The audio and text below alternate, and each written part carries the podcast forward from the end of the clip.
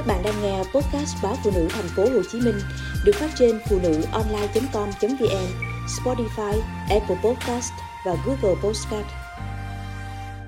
Thuốc lá điện tử ngụy trang bút viết, son môi tấn công học sinh.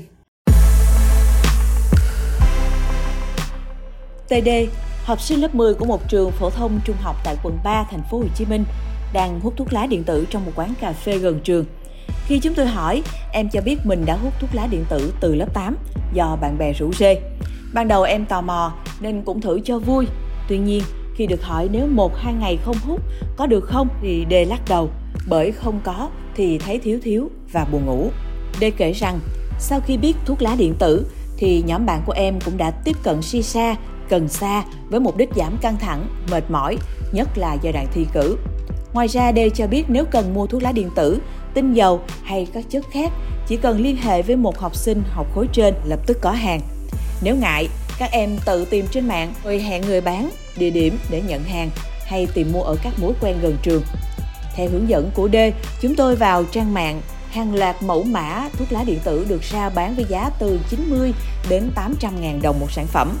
Với slogan thu hút mạnh mẽ, thời trang, đẳng cấp, chỉ cần người có nhu cầu để lại bình luận, ngay lập tức chủ tài khoản sẽ nhắn tin mời chào. Bán hàng thường tiếp cận người mua bằng cách gửi các mẫu có giá từ cao đến thấp, kèm theo một loạt khuyến mãi như tặng tinh dầu, bảo hành với lời cam đoan thuốc lá điện tử không gây nghiện, không độc hại, giúp người hút giảm căng thẳng, mệt mỏi.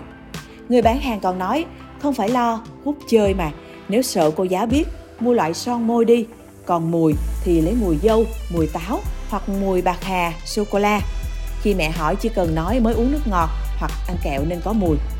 Thống kê của Bộ Y tế năm 2022 cho thấy số lượng thiếu niên từ 13 đến 15 tuổi sử dụng thuốc lá điện tử gia tăng. Năm 2019 có 2,6% thiếu niên hút thuốc lá điện tử thì năm 2022 tỷ lệ đó là 3,5%. Thậm chí có em tiếp xúc với thuốc lá điện tử ngay từ lứa tuổi tiểu học, nhiều nhất là học sinh từ lớp 5 đến lớp 8. Theo Tổ chức Y tế Thế giới, thuốc lá điện tử và thuốc lá thông thường đều có chứa nicotine, chất tạo khói, chất tạo mùi. Thuốc lá điện tử chạy bằng pin, trong tinh dầu có chứa đến hơn 15.000 loại hương liệu độc hại.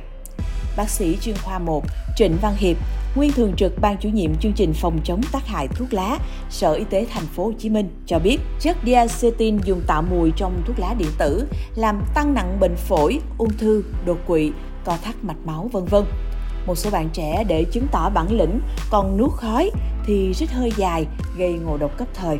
Chưa kể đến tình huống để làm tăng sự kích thích, sảng khoái, một số người bán có thể pha trộn các chất khác vào dung dịch như ma túy, cần sa hay một số chất gây nghiện khác.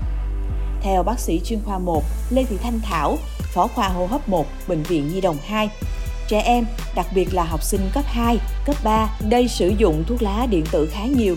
Thành phần nicotine là chất kích thích, làm hệ thần kinh hưng phấn tức thời, nhưng tác động lâu dài làm cho trẻ kém tập trung, thường xuyên cảm thấy mệt mỏi, học lực xuống thấp, chán nản bỏ bê học hành. Việc thuốc lá điện tử được ngụy trang dưới hình thức đồ chơi, dụng cụ học tập, son môi rất dễ tiếp cận trẻ và che mắt cha mẹ, thầy cô. Đáng lo ngại, trẻ con chưa ý thức hết sự nguy hiểm của thuốc lá điện tử, chỉ muốn thử hoặc hút vì bạn bè thách thức. Vì vậy, phụ huynh cần quan tâm, theo dõi, trò chuyện để trẻ hiểu rõ tác hại, từ đó tự giác bỏ thuốc lá điện tử. Nếu cần thiết, cha mẹ có thể đưa trẻ đến bác sĩ nhi, bác sĩ gia đình để hỗ trợ trẻ. Trường hợp nghi ngờ con mình đang hút thuốc lá điện tử, cha mẹ có thể để ý đến đồ dùng, đồ chơi hoặc vật dụng mà con thường mang theo bên mình.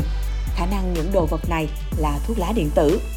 Một biểu hiện khác là trẻ hay đi vào nơi riêng tư vào một số khung giờ nhất định. Người trẻ có mùi do khói bám vào và trẻ dễ bị kích thích khi được hỏi đến.